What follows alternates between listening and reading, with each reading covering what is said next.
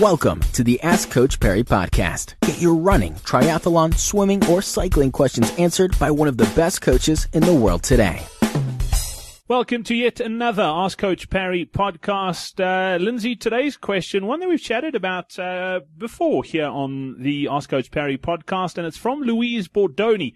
Uh, Louise wanted to know with regards to uh, inclination and, and the degree of inclination as far as hill training goes, he wanted to know what's the appropriate inclination degree for hill training on your bronze medal program for 2015. Does it vary from training program to training program, or, or should it be pretty much the same across the board? And what should it be?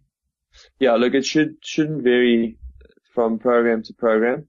The average uh, um, percentage incline on the the hills on comrades is, is between three and four percent.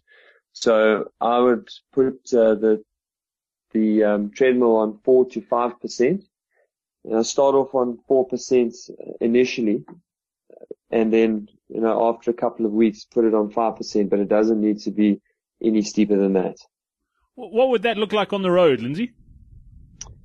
Um, you know, it's always difficult to say what it would look like on the road. I always tell people when they ask me that question the other way around. I tell them to go into the gym and put it on 5% because then you'll know what it should look like on the road. Um, yeah, I can't really say without giving people examples of hills and that's quite difficult because basically people listening are from everywhere. So if I tell them it needs to look like Grosvenor, they will, you know, they won't know what I'm talking about. But anyway, Grosvenor would be too steep. But, uh, but you get my drift.